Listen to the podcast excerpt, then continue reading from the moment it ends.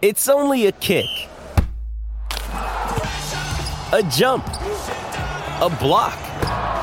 It's only a serve. It's only a tackle, a run. It's only for the fans. After all, it's only pressure. You got this. Adidas.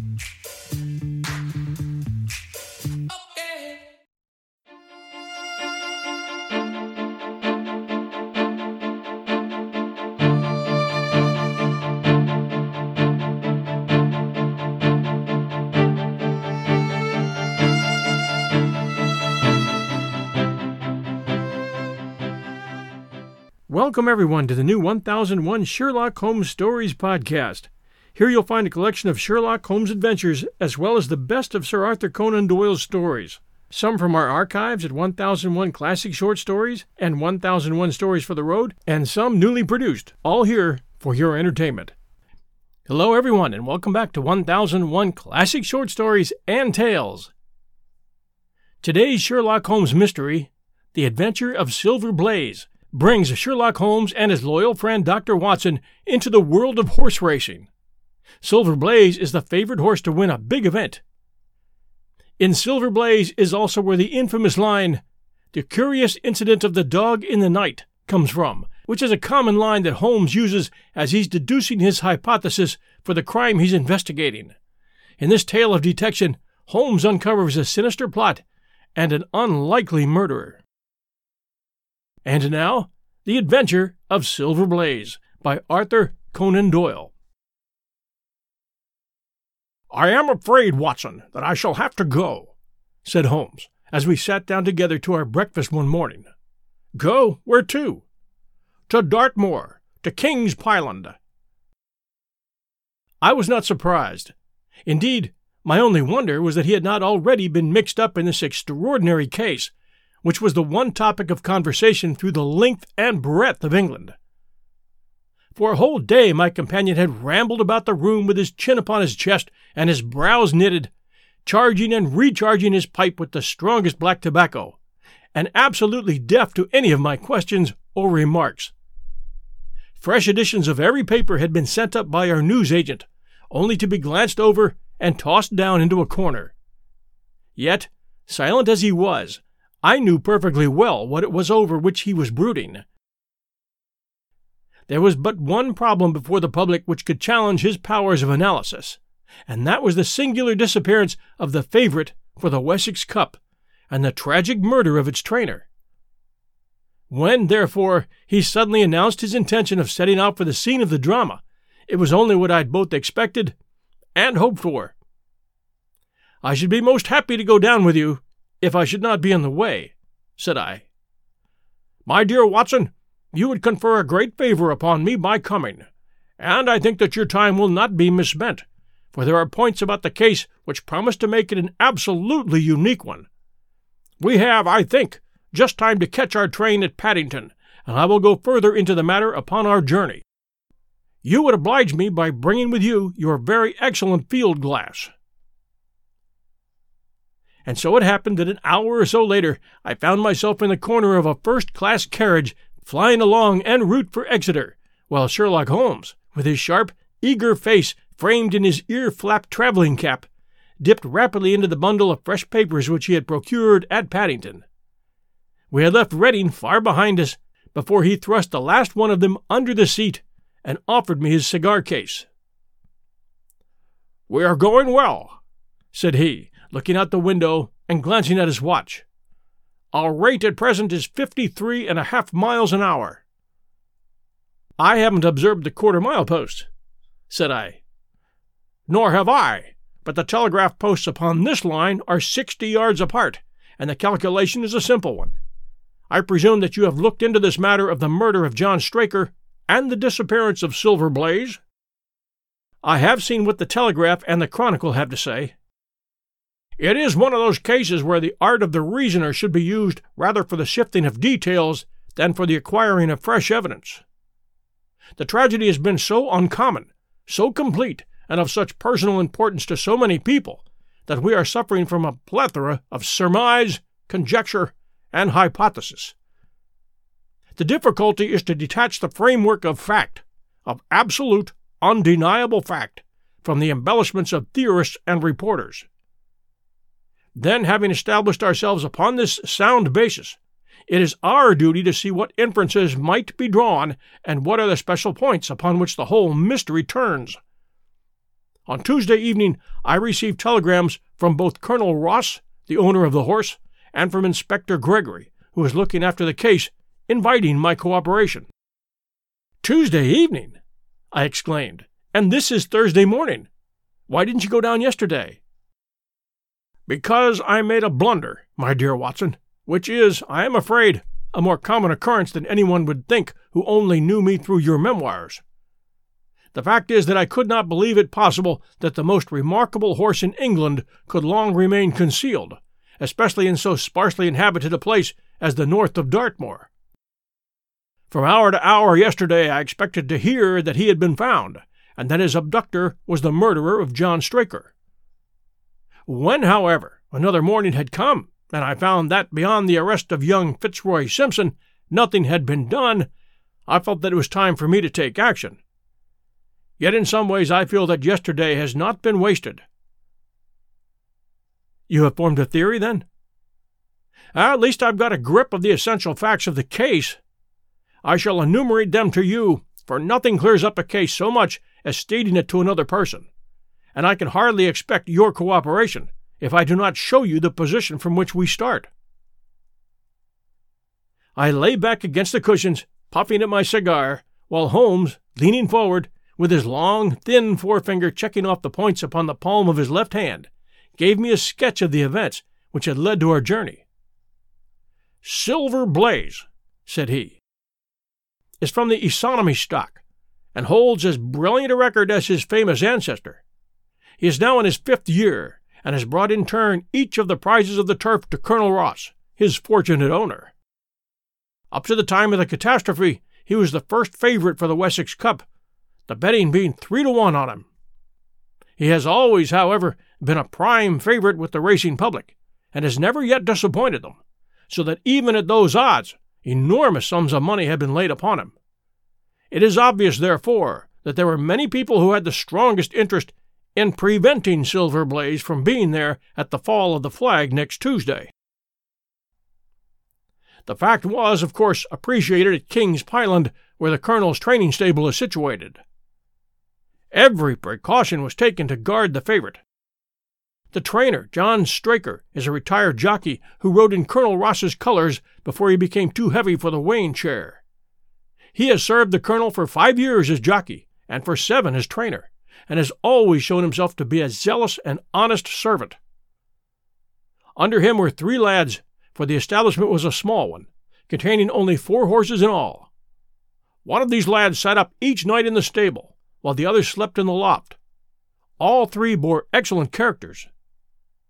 John Straker, who is a married man, lived in a small villa about 200 yards from the stables. He has no children, keeps one maid servant, and is comfortably off. The country round is very lonely, but about half a mile to the north there is a small cluster of villas which have been built by a Tavistock contractor for the use of invalids and others who may wish to enjoy the pure Dartmoor air. Tavistock itself lies two miles to the west, while across the moor, also about two miles distant, is the larger training establishment of Mapleton, which belongs to Lord Backwater and is managed by Silas Brown. In every other direction, the moor is a complete wilderness, inhabited only by a few roaming gypsies. Such was the general situation last Monday night when the catastrophe occurred. On that evening, the horses had been exercised and watered as usual, and the stables were locked up at nine o'clock. Two of the lads walked up to the trainer's house, where they had supper in the kitchen, while the third, Ned Hunter, remained on guard. At a few minutes after nine, the maid, Edith Baxter, carried down to the stables his supper, which consisted of a dish of curried mutton. She took no liquid, as there was a water tap in the stables, and it was the rule that the lad on duty should drink nothing else. The maid carried a lantern with her, as it was very dark, and the path ran across the open moor. Edith Baxter was within thirty yards of the stables when a man appeared out of the darkness and called to her to stop. As he stepped into the circle of yellow light thrown by the lantern, she saw that he was a person of gentlemanly bearing, dressed in a gray suit of tweeds with a cloth cap. He wore gaiters and carried a heavy stick with a knob to it. She was most impressed, however, by the extreme pallor of his face and by the nervousness of his manner. His age, she thought, would be rather over thirty than under it. Can you tell me where I am? he asked. I had almost made up my mind to sleep on the moor when I saw the light of your lantern. You are close to the King's Pyland training stables, said she. Oh, indeed. What a stroke of luck, he cried. I understand that a stable boy sleeps there alone every night. Perhaps that is his supper which you are carrying to him. Now I am sure that you would not be too proud to earn the price of a new dress, would you? He took a piece of white paper folded up out of his waistcoat pocket. See that the boy has this tonight, and you shall have the prettiest frock that money can buy. She was frightened by the earnestness of his manner, and ran past him to the window through which she was accustomed to hand the meals. It was already opened, and Hunter was seated at a small table inside. She had begun to tell him of what had happened when the stranger came up again. Good evening, said he, looking through the window. I wanted to have a word with you. The girl has sworn that as he spoke, she noticed the corner of the little paper packet protruding from his closed hand. What business have you here? asked the lad. It's a business that may put something into your pocket, said the other. You've two horses in for the Wessex Cup, Silver Blaze and Bayard. Let me have the straight up, and you won't be a loser. It is a fact that at the weights Bayard could give the other a hundred yards in five furlongs, and that the stable had put their money on him. So you're one of those damned touts, cried the lad. I'll show you how we serve them in King's Pyland. He sprang up and rushed across the stable to unloose the dog. The girl fled away to the house, but as she ran, she looked back and saw that the stranger was leaning through the window. A minute later, however, when Hunter rushed out with the hound, he was gone, and though he ran all around the buildings, he failed to find any trace of him. One moment, I asked. Did the stable boy, when he ran out with the dog, leave the door unlocked behind him? Excellent, Watson, excellent, murmured my companion. The importance of the point struck me so forcibly that I sent a special wire to Dartmoor yesterday to clear the matter up. The boy did lock the door before he left it.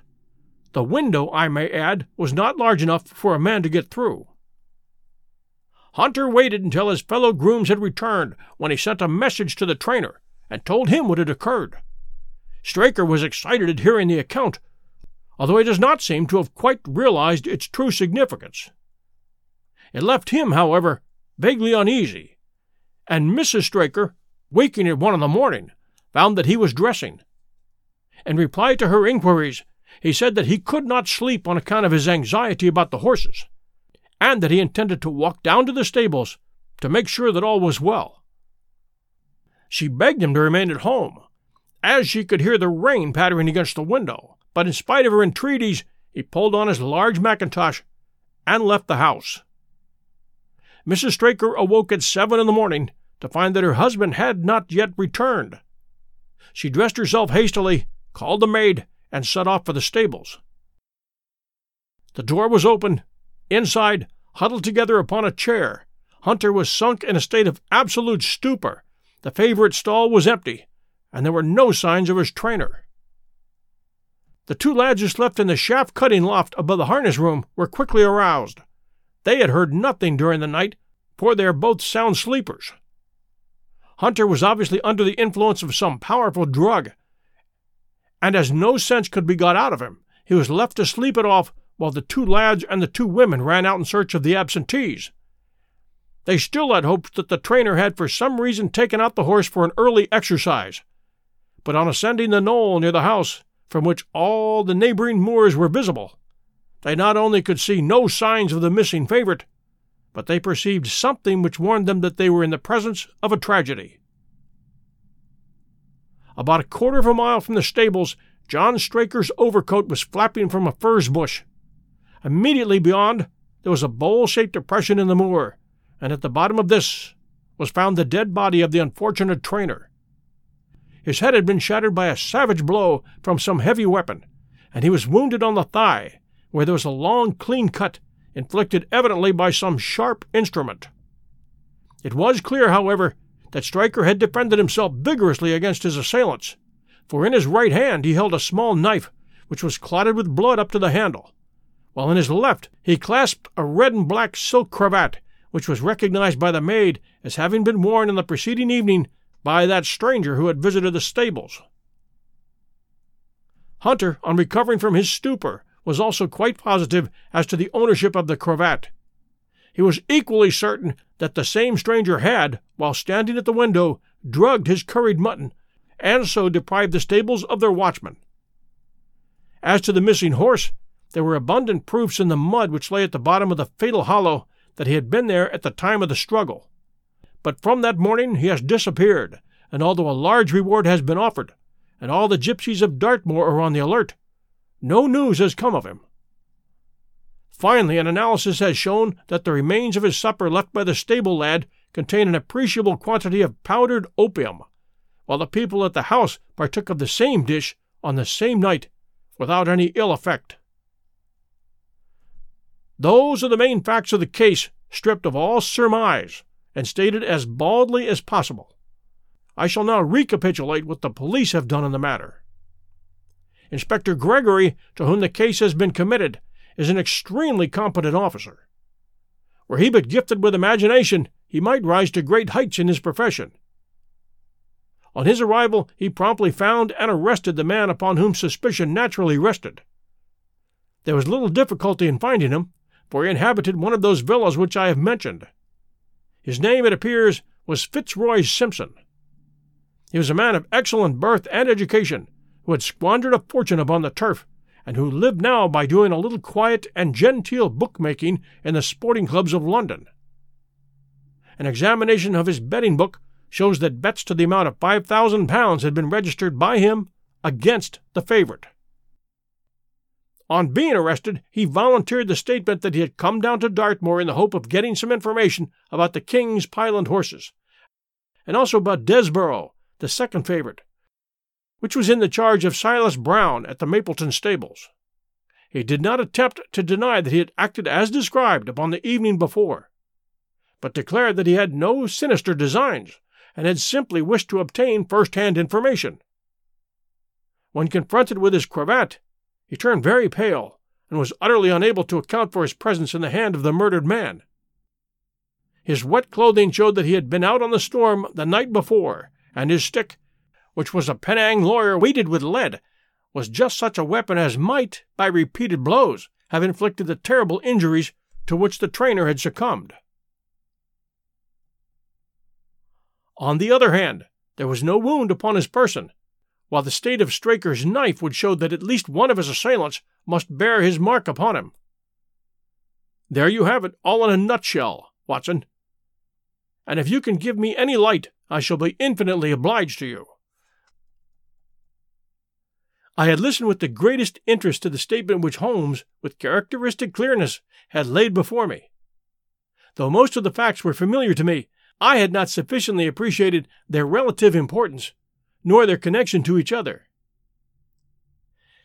Is it not possible, I suggested, that the incised wound upon Straker may have been caused by his own knife in the convulsive struggles which follow any brain injury? Yes, it is more than possible, it is probable. In that case, one of the main points in favor of the accused disappears.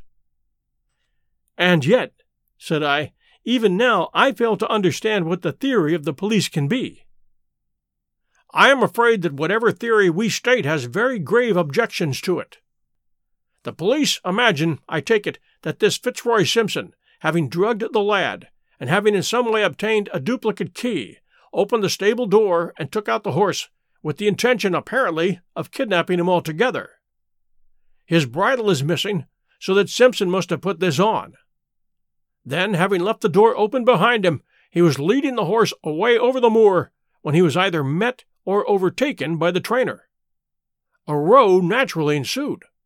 Simpson beat out the trainer's brains with his heavy stick without receiving any injury from the small knife which Straker used in self defense. And then the thief either led the horse on to some secret hiding place, or else it may have bolted during the struggle, and be now wandering out on the moors. That is the case as it appears to the police, and improbable as it is, all other explanations are more improbable still. However, I shall very quickly test the matter when I am once upon the spot, and until then I cannot really see how we can get much further than our present position. It was evening before we reached the little town of Tavistock, which lies, like the boss of a shield, in the middle of the huge circle of Dartmoor. Two gentlemen were awaiting us at the station, the one a tall, fair man with lion like hair and beard, and curiously penetrating light blue eyes the other a small, alert person, very neat and dapper, in a frock coat and gaiters, with trim little side whiskers and an eyeglass. That latter being Colonel Ross, the well known sportsman, the other Inspector Gregory, a man who was rapidly making his name in the English detective service. I am delighted that you have come down, Mr. Holmes, said the colonel. The inspector here has done all that could possibly be suggested, but I wish to leave no stone unturned in trying to avenge poor Straker and in recovering my horse. Have there been any fresh developments? asked Holmes. I am sorry to say that we have made very little progress. I am sorry to say that we've made very little progress, said the inspector. We have an open carriage outside, and as you would no doubt like to see the place before the light fails, we might talk it over as we drive. A minute later, we were all seated in a comfortable landau and were rattling through the quaint old Devonshire city. Inspector Gregory was full of his case and poured out a stream of remarks, while Holmes threw in an occasional question or interjection. Colonel Ross leaned back with his arms folded and his hat tilted over his eyes, while I listened with interest to the dialogue of the two detectives. Gregory was formulating his theory, which was almost exactly what Holmes had foretold in the train. The net is drawn pretty close around Fitzroy Simpson, he remarked, and I believe myself that he is our man. At the same time, I recognize that the evidence is purely circumstantial, and that some new development may upset it. How about Straker's knife? We've quite come to the conclusion that he wounded himself in his fall. My friend Dr. Watson had made that suggestion to me as we came down. If so, it would tell against this man Simpson. Undoubtedly. He has neither a knife nor any sign of a wound. The evidence against him is certainly very strong. He had a great interest in the disappearance of the favorite. He lies under suspicion of having poisoned the stable boy. He was undoubtedly out in the storm. He was armed with a heavy stick, and his cravat was found in the dead man's hand. I really think we have enough to go before a jury. Holmes shook his head. A clever counsel would tear it all to rags, said he. Why should he take the horse out of the stable? If he wished to injure it, why could he not do it there? Has a duplicate key been found in his possession? What chemist sold in the powdered opium? Above all, where could he, a stranger to the district, hide a horse, and such a horse as this? What is his own explanation as to the paper which he wished the maid to give to the stable boy? He says that it was a ten pound note. One was found in his purse. But your other difficulties are not so formidable as they seem. He is not a stranger to the district. He has twice lodged at Tavistock in the summer. The opium was probably brought from London. The key, having served its purpose, would be hurled away. The horse may be at the bottom of one of the pits or the old mines upon the moor. What does he say about the cravat? He acknowledges that it is his and declares that he had lost it. But a new element has been introduced into the case which may account for his leading the horse from the stable. Holmes picked up his ears. We have found traces which show that a party of gypsies encamped on Monday night within a mile of the spot where the murder took place. On Tuesday, they were gone. Now, presuming that there was some understanding between Simpson and these gypsies, might he not have been leading the horse to them when he was overtaken and may they not have him now? It certainly is possible, yes. The moor is being scoured for these gypsies. I have also examined every stable and outhouse in Tavistock, and for a radius of ten miles. There is another training stable quite close, is that correct? Yes, and that is a factor which we must certainly not neglect. As Desborough, their horse, was second in the betting, they had an interest in the disappearance of the favorite. Silas Brown, the trainer, is known to have had large bets upon the event, and he was no friend to poor Straker. We have, however, examined the stables, and there is nothing to connect him with the affair. And nothing to connect this man Simpson with the interests of the Mapleton stables? No, nothing at all. Holmes leaned back in the carriage, and the conversation ceased. A few minutes later, our driver pulled up at a neat little red brick villa with overhanging eaves which stood by the road. Some distance off, across a paddock, lay a long gray tiled outbuilding. In every other direction, the low curves of the moor, bronze colored from the fading ferns, stretched away to the skyline, broken only by the steeples of Tavistock, and by a cluster of houses away to the westward, which marked the Mapleton stables. We all sprang out with the exception of Holmes, who continued to lean back with his eyes fixed upon the sky in front of him, entirely absorbed in his own thoughts. It was only when I touched his arm that he roused himself with a violent start and stepped out of the carriage. Excuse me, said he, turning to Colonel Ross, who had looked at him in some surprise. I was daydreaming. There was a gleam in his eyes and a suppressed excitement in his manner which convinced me, used as I was to his ways, that his hand was upon a clue, though I could not imagine where he had found it. Perhaps you would prefer at once to go to the scene of the crime, Mr. Holmes, said Gregory. I think that I should prefer to stay here a little and go into one or two questions of detail. Straker was brought back here, I presume? Yes, he lies upstairs. The inquest is tomorrow. He has been in your service some years, Colonel Ross. I've always found him an excellent servant. I presume that you made an inventory of what he had in his pockets at the time of his death, Inspector? I have the things themselves in the sitting room, if you would care to see them. Yes, I would. We all filed into the front room and sat around the central table while the inspector unlocked a square tin box and laid a small heap of things before us. There was a box of Vestas, two inches of tallow candle, an ADP briar root pipe, a pouch of sealskin with half an ounce of long cut Cavendish, a silver watch with a gold chain, five sovereigns in gold, an aluminum pencil case, a few papers, and an ivory handled knife with a very delicate, inflexible blade marked Weiss and Company, London. This is a very singular knife, said Holmes, lifting it up and examining it minutely. I presume, as I see bloodstains upon it, that it is the one which was found in the dead man's grasp? Watson, this knife is surely in your line? It is what we call a cataract knife, said I. I thought so. A very delicate blade devised for very delicate work. A strange thing for a man to carry with him upon a rough expedition, especially as it would not shut in his pocket. The tip was guarded by a disc of cork which we found beside his body, said the inspector. His wife tells us that the knife had lain upon the dressing table, and that he had picked it up as he left the room. It was a poor weapon, but perhaps the best that he could lay his hands on at the moment. Very possible. How about these papers? Three of them are receipted hay dealers' accounts. One of them is a letter of instructions from Colonel Ross. This other is a milliner's account for thirty-seven pounds fifteen made out by Madame Lesurier of Bond Street to William Derbyshire. Mrs. Straker tells us that Derbyshire was a friend of her husband's, and that occasionally his letters were addressed here.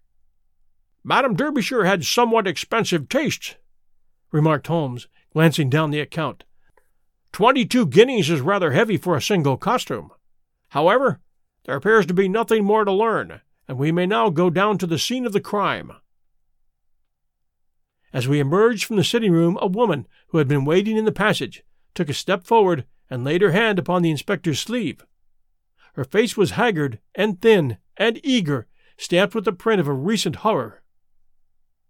Have you got them? Have you found them? she panted. No, Mrs. Straker, but Mr. Holmes here has come from London to help us, and we shall do all that is possible. Surely I met you in Plymouth at a garden party some little time ago, Mrs. Straker? said Holmes. No, sir, you are mistaken. Dear me! Why, I could have sworn to it. You wore a costume of dove colored silk with ostrich feather trimming. I never had such a dress, sir, answered the lady. Ah, that quite settles it, said Holmes, and with an apology he followed the inspector outside. A short walk across the moor took us to the hollow in which the body had been found. At the brink of it was the furze bush upon which the coat had been hung. There was no wind that night, I understand, said Holmes. None, but very heavy rain. In that case, the overcoat was not blown against the furze bush, but placed there. Yes, it was laid across the bush. You fill me with interest. I perceive that the ground has been trampled up a good deal. No doubt many feet have been here since Monday night. A piece of matting has been laid here at the side, and we have all stood upon that. Excellent. In this bag I have one of the boots which Straker wore, one of Fitzroy Simpson's shoes, and a cast horseshoe of silver blaze. My dear inspector, you surpass yourself. Holmes took the bag, and descending into the hollow, he pushed the matting into a more central position. Then, stretching himself upon his face and leaning his chin upon his hands, he made a careful study of the trampled mud in front of him. Hullo! said he, suddenly. What's this? It was a wax vesta half burned, which was so coated with mud that it looked at first like a little chip of wood. I cannot think how I came to overlook it, said the inspector, with an expression of annoyance. It was invisible, buried in the mud. I only saw it because I was looking for it. What? You expected to find it? I thought it not unlikely. He took the boots from the bag and compared the impressions of each of them with marks upon the ground. Then he clambered up to the rim of the hollow and crawled about among the ferns and bushes.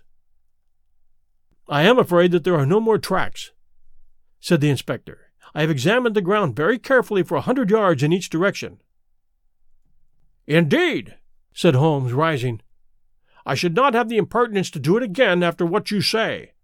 But I should like to take a little walk over the moor before it grows dark, that I may know my ground tomorrow, and I think that I shall put this horseshoe into my pocket for luck. Colonel Ross, who had shown some signs of impatience at my companion's quiet and systematic method of work, glanced at his watch. I wish you would come back with me, Inspector, said he. There are several points on which I should like your advice, and especially as to whether we do not owe it to the public to remove our horse's name from the entries for the cup. Certainly not, cried Holmes, with decision. I should let the name stand. The colonel bowed. I am very glad to have had your opinion, sir, said he. You will find us at poor Straker's house when you've finished your walk, and we can drive together into Tavistock. He turned back with the inspector, while Holmes and I walked slowly across the moor. The sun was beginning to sink behind the stables of Mapleton, and the long, sloping plain in front of us was tinged with gold, deepening into rich, ruddy browns where the faded ferns and brambles caught the evening light. But the glories of the landscape were all wasted upon my companion, who was sunk in the deepest thought. It's this way, Watson, said he at last. We may leave the question of who killed John Straker for the instant, and confine ourselves to finding out what has become of the horse. Now, supposing that he broke away during or after the tragedy, where could he have gone to? The horse is a very gregarious creature. If left to himself, his instincts would have him either return to King's Pyland or go over to Mapleton. Why should he run wild upon the moor? He would surely have been seen by now. And why should gypsies kidnap him? These people always clear out when they hear of trouble, for they do not wish to be pestered by the police. They could not hope to sell such a horse. They would run a great risk and gain nothing by taking him. Surely that is clear. Well, where is he then? I've already said that he must have gone to King's Pyland or to Mapleton. He is not at King's Pyland, Therefore, he is at Mapleton. Let us take that as a working hypothesis and see what it leads us to. This part of the moor, as the inspector remarked, is very hard and dry, but it falls away towards Mapleton, and you can see from here that there is a long hollow over yonder, which must have been very wet on Monday night. If your supposition is correct, then the horse must have crossed that, and there is the point where we should look for his tracks. We had been walking briskly during this conversation, and a few more minutes brought us up to the hollow in question. At Holmes' request, I walked down the bank to the right, and he to the left, but I had not taken fifty paces before I heard him give a shout and saw him waving his hand to me. The track of a horse was plainly outlined in the soft earth in front of him, and the shoe which he took from his pocket exactly fit the impression. See the value of imagination, said Holmes. It is the one quality which Gregory lacks. We imagine what might have happened, acted upon the supposition, and find ourselves justified. Let us proceed. We crossed the marshy bottom and passed over a quarter of a mile of dry, hard turf. Again the ground sloped, and again we came on the tracks. Then we lost them for half a mile, but only to pick them up once more quite close to Mapleton. It was Holmes who saw them first, and he stood pointing with a look of triumph upon his face. A man's track was visible beside the horse's. The horse was alone before, I cried. Quite so. It was alone before. Hullo, what's this? The double track turned sharp off and took the direction of King's Pyland. Holmes whistled, and we both followed along after it. His eyes were on the trail, but I happened to look a little to one side and saw to my surprise the same tracks coming back again in the opposite direction. One for you, Watson, said Holmes when I pointed it out. You have saved us a long walk, which would have brought us back on our own traces. Let us follow the return track. We had not to go far. It ended at the paving of asphalt which led up to the gates of the Mapleton stables. As we approached, a groom ran out from them.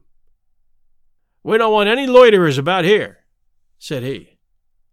I only wished to ask a question, said Holmes, with his finger and thumb in his waistcoat pocket. Should I be too early to see your master, Mr. Silas Brown, if I were to call at five o'clock tomorrow morning? Bless you, sir, if anyone is about, he will be, for he's always the first stirring. But here he is to answer your questions for himself. As Sherlock Holmes replaced the half crown which he had dropped from his pocket, a fierce looking elderly man strode out from the gate with a hunting crop swinging in his hand. What's this, Dawson? he cried. No gossiping. Go about your business. And you, what the devil do you want here? Ten minutes' talk with you, my good sir, said Holmes in the sweetest of voices. I've no time to talk to every gadabout. We want no strangers here. Be off, or you might find a dog at your heels. Holmes leaned forward and whispered something in the trainer's ear. He started violently and flushed to the temples. It is a lie, he shouted. An infernal lie. Very good. Shall we argue about it here in public? Or talk it over in your parlor? I'll come in if you wish. Holmes smiled. I shall not keep you more than a few minutes, Watson, said he. Now, Mr. Brown, I am quite at your disposal. It was twenty minutes, and the reds had all faded into grays before Holmes and the trainer reappeared. Never have I seen such a change as had been brought about in Silas Brown in that short time. His face was ashy pale. Beads of perspiration shone upon his brow, and his hands shook until the hunting crop wagged like a branch in the wind. His bullying, overbearing manner was all gone, too, and he cringed along at my companion's side like a dog with its master. You know how to book flights and hotels. All you're missing is a tool to plan the travel experiences you'll have once you arrive. That's why you need Viator. Book guided tours, excursions, and more in one place. There are over 300,000 travel experiences to choose from, so you can find something for everyone. And Viator offers free cancellation and 24 7 customer support for worry free travel. Download the Viator app now and use code Viator10 for 10% off your first booking in the app. Find travel experiences for you. Do more with Viator. Your instructions will be done, It shall all be done, said he. There must be no mistake, said Holmes, looking round at him. The other winced as he read the menace in his eyes. Oh, no, there shall be no mistake. It shall be there. Should I change it first or not? Holmes thought a little and then burst out laughing. No, don't, said he. I shall write to you about it. No tricks now, or. Oh, you can trust me. You can trust me. Yes, I think I can. Well, you shall hear from me tomorrow. He turned upon his heel, disregarding the trembling hand which the other held out to him, and we set off for King's Pyland. A more perfect compound of the bully, coward, and sneak than Master Silas Brown I have seldom met with, remarked Holmes as we trudged along together. He has the horse, then? He tried to bluster out of it, but I described to him so exactly what his actions had been upon that morning that he is convinced that I was watching him. Of course, you observed the peculiarly square toes in the impressions, and that his own boots exactly corresponded to them. Again, of course, no subordinate would have dared to do such a thing. I described to him how, when according to his custom he was the first down, he perceived a strange horse wandering over the moor.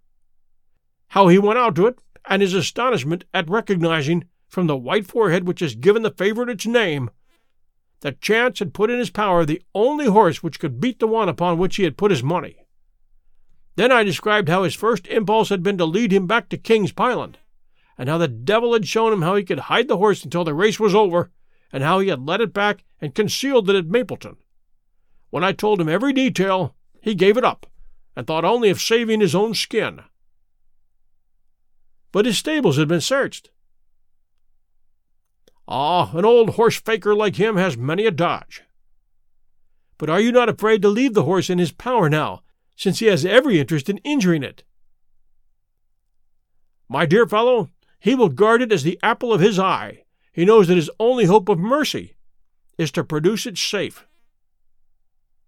Colonel Ross did not impress me as a man who would be likely to show much mercy in any case. The matter does not rest with Colonel Ross.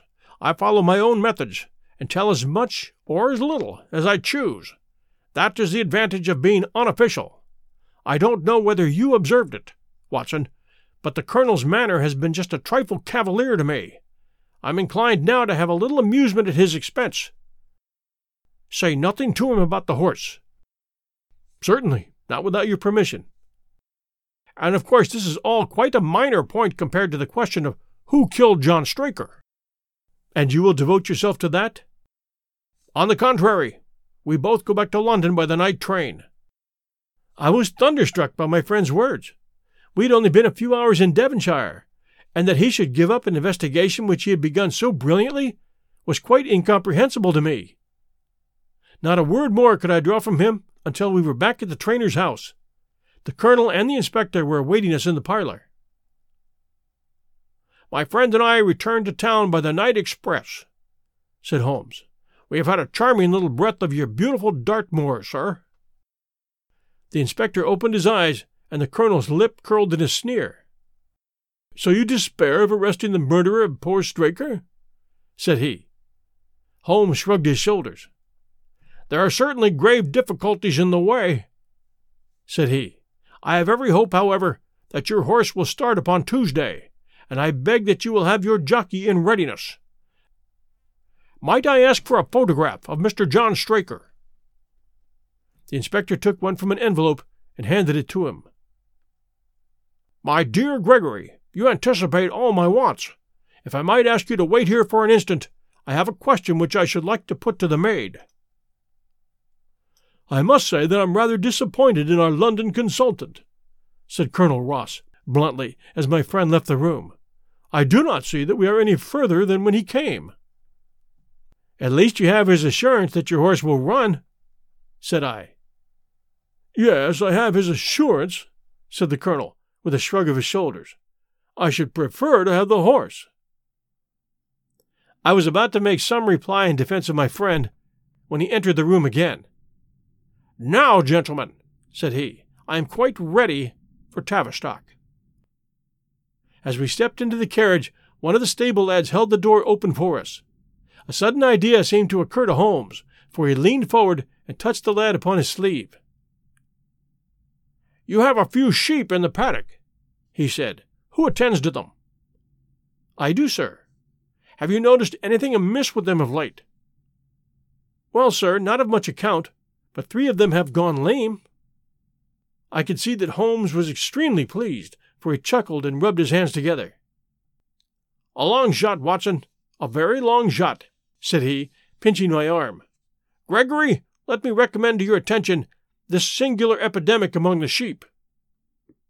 Drive on, coachman. Colonel Ross still wore an expression which showed the poor opinion which he had formed of my companion's ability, but I saw by the inspector's face that his attention had been keenly aroused. You consider that to be important? He asked. Exceedingly so. Is there any point to which you should wish to draw my attention? To the curious incident of the dog in the night time. The dog did nothing in the night time. That was the curious incident, remarked Sherlock Holmes. Four days later, Holmes and I were again in the train, bound for Winchester to see the race for the Wessex Cup. Colonel Ross met us by appointment outside the station, and we drove in his drag to the course beyond the town. His face was grave, and his manner was cold in the extreme. I've seen nothing of my horse, said he. I suppose that you would know him when you saw him? asked Holmes. The colonel was very angry. I've been in the turf for twenty years, and never was asked such a question as that before, said he. A child would know Silver Blaze, with his white forehead and his mottled off foreleg. How is the betting? Well, that's the curious part of it. You could have got fifteen to one yesterday, but the price has become shorter and shorter until you can hardly get three to one now. Hmm, said Holmes. As the drag drew up in the enclosure near the grandstand, I glanced at the card to see the entries. It ran Wessex Plate, 50 sovereigns for each half furlong, with 1,000 sovereigns added for four and five year olds. Second, 300 pounds. Third, 200 pounds. New course, one mile and five furlongs. Number one, Mr. Heath Newton's The Negro, red cap, cinnamon jacket. Number two, Colonel Wardlaw's Pugilist, pink cap, blue and black jacket. Number three, Lord Backwater's Desborough, yellow cap and sleeves. Number four, Colonel Ross's Silver Blaze, black cap, red jacket. Number five, Duke of Balmoral's Iris, yellow and black stripes. And number six, Lord Singleford's Rasper, purple cap, black sleeves. We scratched our other one and put all hopes on your word, said the colonel. Why, what is that? Silver Blaze favorite? Five to four against Silver Blaze, roared the ring. Five to four against Silver Blaze. Five to fifteen against Desborough. Five to four on the field. There are the numbers up, I cried. They are all six there. All six there? Then my horse is running? cried the colonel in great agitation. But I don't see him. My colors have not passed. Only five have passed. This must be he. As I spoke, a powerful bay horse swept out from the weighing enclosure and cantered past us, bearing on its back the well known black and red of the colonel. That's not my horse, cried the owner. That beast has not a white hair upon its body. What is this that you've done, Mr. Holmes? Well, well, let us see how he gets on, said my friend, imperturbably. For a few minutes he gazed through my field glass. An excellent start, he cried suddenly. There they are, coming round the curve. From our drag we had a superb view as they came up the straight. The six horses were so close together that a carpet could have covered them. But halfway up, the yellow of the Mapleton stable showed to the front. Before they reached us, however, Desborough's bolt was shot, and the colonel's horse, coming away with a rush, passed the post a good six lengths before its rival, the Duke of Balmoral's Iris, making a bad third. It's my race, anyhow, gasped the colonel, passing his hand over his eyes. I confess that I can make neither head nor tail of it. Don't you think that you've kept up your mystery long enough, Mr. Holmes? Certainly, Colonel. You shall know everything. Let us all go round and have a look at the horse together. Here he is, he continued, as we made our way into the weighing enclosure, where only owners and their friends find admittance. You have only to wash his face and his leg in spirits of wine, and you'll find that he's the same old Silver Blaze as ever. You take my breath away. I found him in the hands of a faker, and took the liberty of running him just as he was sent over. My dear sir, you have done wonders. The horse looks very fit and well. It never went better in its life. I owe you a thousand apologies for having doubted your ability. You have done me a great service by recovering my horse. You will do me a greater still if you could lay your hands on the murderer of John Straker. I have already done so, said Holmes, quietly. The colonel and I stared at him in amazement. You have got him? Where is he then? He is here. Here? Where? In my company at the present moment. The colonel flushed angrily. I quite recognize that I am under obligations to you, Mr. Holmes, said he, but I must regard what you have just said as either a very bad joke or an insult. Sherlock Holmes laughed. I assure you that I have not associated you with the crime, Colonel, said he. The real murderer is standing immediately behind you. He stepped past and laid his hand upon the glossy neck of the thoroughbred. The horse! cried both the colonel and myself. Yes, the horse, and it may lessen his guilt if I say that it was done in self defense, and that John Straker was a man who was entirely unworthy of your confidence. But there goes the bell, and as I stand to win a little on this next race, I shall defer a lengthy explanation until a more fitting time. We had the corner of a Pullman car to ourselves that evening as we whirled back to London, and I fancy that the journey was a short one to Colonel Ross as well as to myself, as we listened to our companion's narrative of the events which had occurred at the Dartmoor training stables upon that Monday night, and the means by which he had unravelled them. I confess, said he, that any theories which I had formed from the newspaper reports were entirely erroneous. And yet there were indications there, had they not been overlaid by other details which concealed their true import. I went to Devonshire with the conviction that Fitzroy Simpson was the true culprit, although, of course, I saw that the evidence against him was by no means complete. It was while I was in the carriage, just as we reached the trainer's house, that the immense significance of the curried mutton occurred to me. You may remember that I was distrait, and remained sitting after you had all alighted. I was marveling in my own mind how I could possibly have overlooked so obvious a clue. I confess, said the colonel, that even now I cannot see how it helps us. It was the first link in my chain of reasoning. Powdered opium is by no means tasteless. The flavor is not disagreeable, but it is perceptible. Were it mixed with any ordinary dish, the eater would undoubtedly detect it, and would probably eat no more. A curry was exactly the medium which would disguise this taste.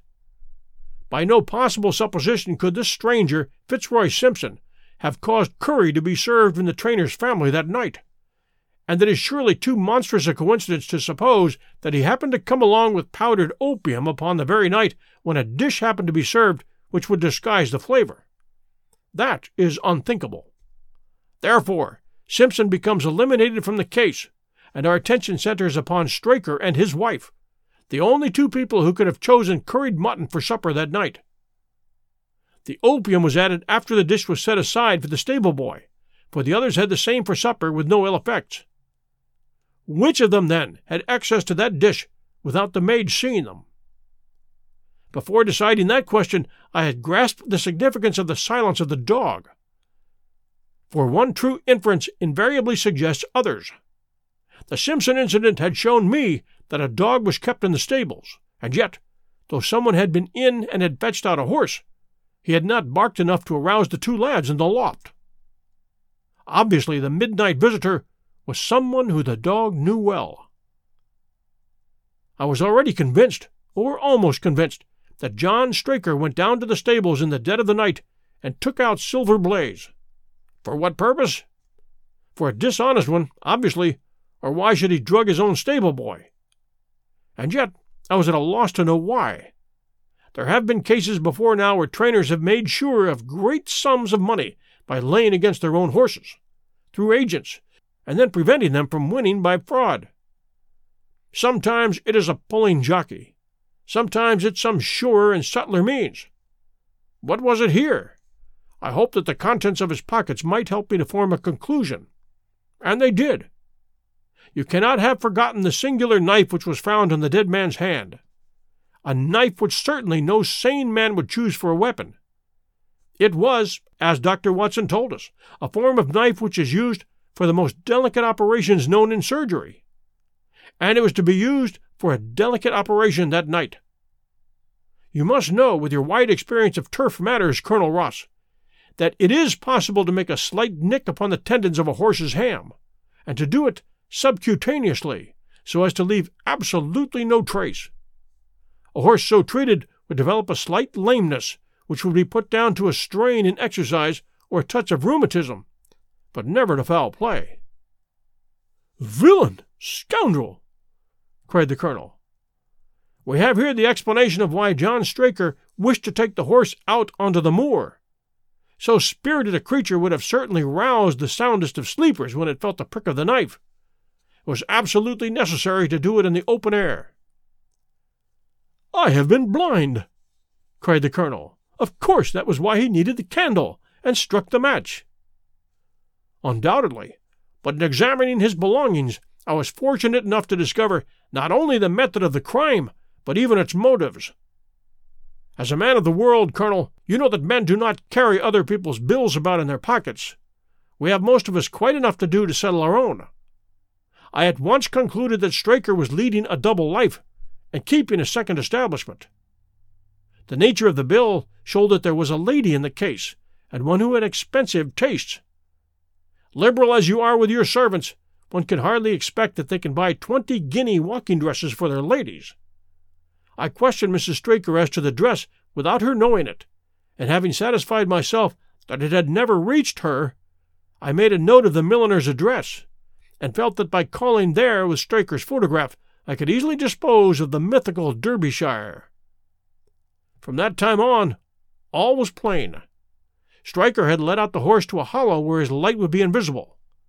Simpson, in his flight, had dropped his cravat, and Straker had picked it up with some idea, perhaps, that he might use it in securing the horse's leg. Once in the hollow, he had got behind the horse and had struck a light, but the creature, frightened at the sudden glare, and with the strange instinct of animals feeling that some mischief was intended, had lashed out, and the steel shoe had struck Straker full on the forehead. He had already, in spite of the rain, taken off his overcoat in order to do his delicate task, and so as he fell, his knife gashed his thigh. Do I make it clear? Wonderful! cried the colonel. Wonderful! You might have been there. My final shot was, I confess, a very long one. It struck me that so astute a man as Straker would not undertake his delicate tendon nicking without a little practice. What could he practice on? My eyes fell upon the sheep, and I asked a question which, rather to my surprise, showed that my surmise was correct. When I returned to London, I called upon the milliner, who had recognized Straker as an excellent customer of the name of Derbyshire, who had a very dashing wife, with a strong partiality for expensive dresses. I have no doubt that the woman had plunged him over head and ears to debt, and so led him into this miserable plot. You've explained all but one thing, cried the colonel. Where was the horse? Ah, it bolted, and was cared for by one of your neighbors. We must have an amnesty in that direction, I think. This is Clapham Junction, by the way, and we shall be in Victoria in less than ten minutes. If you care to smoke a cigar in our rooms, Colonel, I shall be happy to give you other details which might interest you. Thanks for joining us at 1001 Classic Short Stories and Tales. Holmes solves another one. What a great story that was. Did you suspect the horse? That was a great twist. We've been getting some great reviews lately, we do appreciate reviews very much, so we'll read a few for you now. First one, five stars. My favorite podcast. I listen to 1001 Stories every night. It has been a pleasure to rediscover classic stories. Thank you. That one from Sheba Owner, Apple Podcast, US. And this one. Random, five stars. enjoying my driving and traffic with your stories for company. That one from Kalisabi, Apple Podcast, India. And this one. Thank you. If I didn't have this, I don't think I would have passed freshman sophomore years. All the stories we read were in here. That one from Emmy Ray, 2537, Apple Podcast, US. And this one, great podcast, five stars. 1001 covers a wide array of classic literature in a truly delightful way. I highly recommend the episode Sunday Ball. It's my favorite choice by the narrator so far. And by the way, that was Zane Grey. So, Ashlandish29, Apple Podcast US, you might notice that this past Sunday we returned the favor for your review and brought you another Zane Grey. And this one, good stuff, five stars, fun listening, good voice. I have a fish named Marcellus, Apple Podcast US. And this one, down home, great reading, five stars.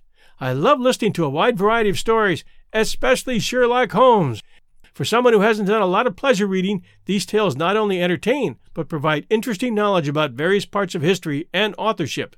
I have painted, landscaped, and remodeled while listening. Keep it coming. And this one was for you, Super Duper Easy, Apple Podcast US. Thanks for your review.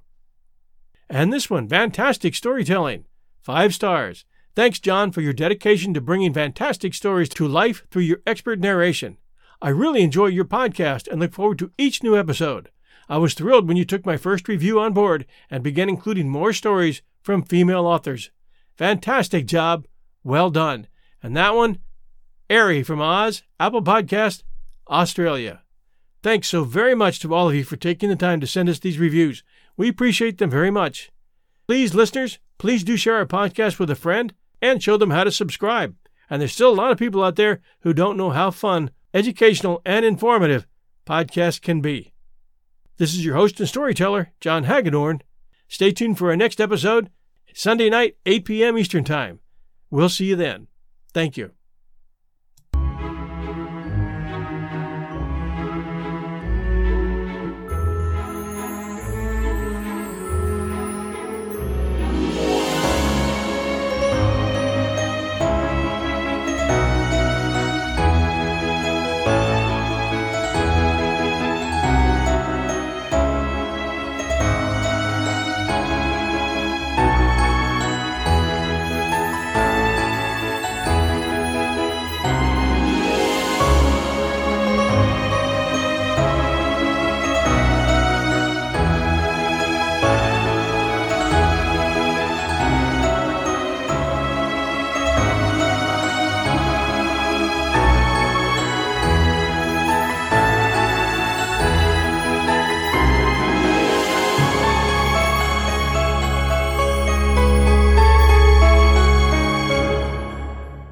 Save big money now on new siding from LP Smart Side at Menards. Update and beautify your home with your choice of 13 timeless colors of pre-finished engineered siding.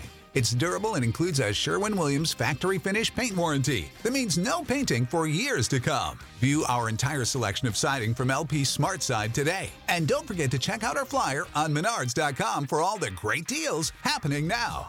Save